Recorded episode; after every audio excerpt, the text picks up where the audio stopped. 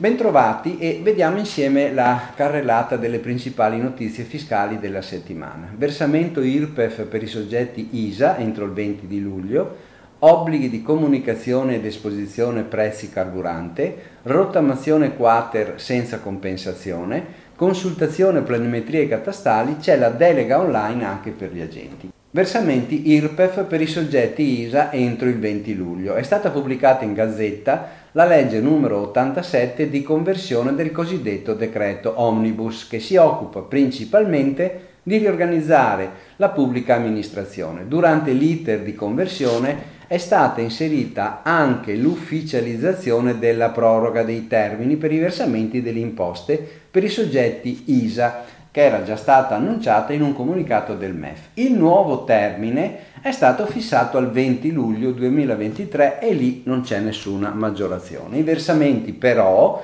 possono essere effettuati anche entro il 31 di luglio, ma le somme vanno maggiorate dello 0,40% a titolo di interesse.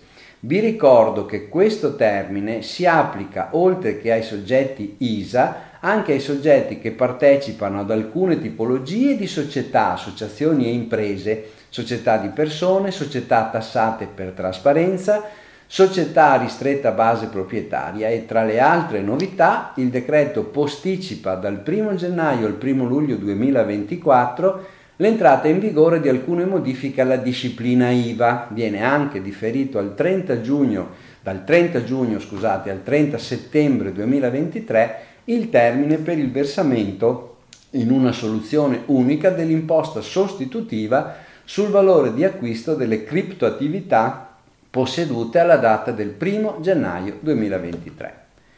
Obblighi di comunicazione ed esposizione dei prezzi del carburante. Un'altra scadenza in arrivo è quella dell'obbligo di comunicazione ed esposizione dei prezzi medi dei carburanti da parte dei gestori di impianti di distribuzione di carburante per autotrazione. A questo proposito, a seguito della richiesta di chiarimenti pervenuta dagli operatori, con circolare direttoriale 6 luglio 2023, la numero 3729, il Ministro, Ministero delle Imprese e del Made in Italy ha fornito alcuni chiarimenti in merito al decreto attuativo del 31 marzo. Gli esercenti devono comunicare i prezzi praticati e le variazioni anche in diminuzione all'indirizzo internet carburanti.mise.gov nel portale Osserva Prezzi e lì sono resi pubblici anche i prezzi medi.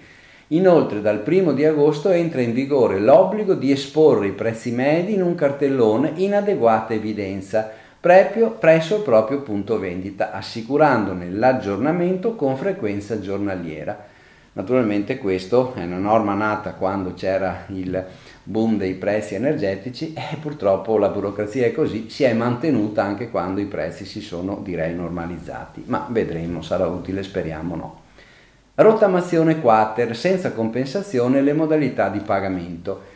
L'Agenzia delle Entrate, con risposta a interpello del 7 luglio, ci ricorda che il pagamento delle somme dovute per l'adesione alla definizione agevolata dei debiti tributari, la cosiddetta rottamazione quater, deve essere eseguita esclusivamente con le modalità indicate dalla normativa, tra le quali non sono previsti versamenti o compensazioni tramite modello F24, compensazioni solo evidentemente. In, scusate, in sostanza il pagamento delle somme dovute per la definizione può essere effettuato mediante domiciliazione sul conto corrente e eventualmente indicato dal debitore con la modalità determinata indicata nella comunicazione che l'agenzia invierà entro il 30 settembre 2023 mediante moduli di pagamento precompilati che l'Agenzia delle Entrate e Riscossione è tenuta ad allegare alla predetta comunicazione oppure di persona presso gli sportelli dell'Agenzia della Riscossione.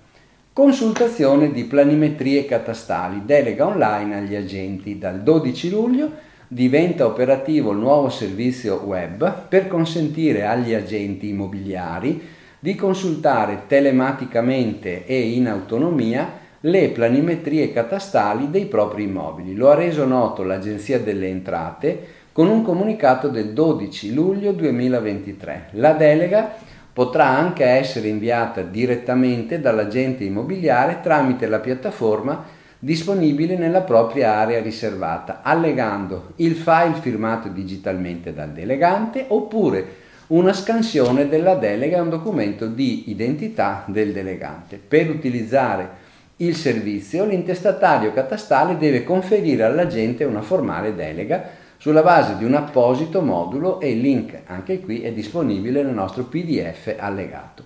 Bene, vi auguro buon lavoro e buona settimana.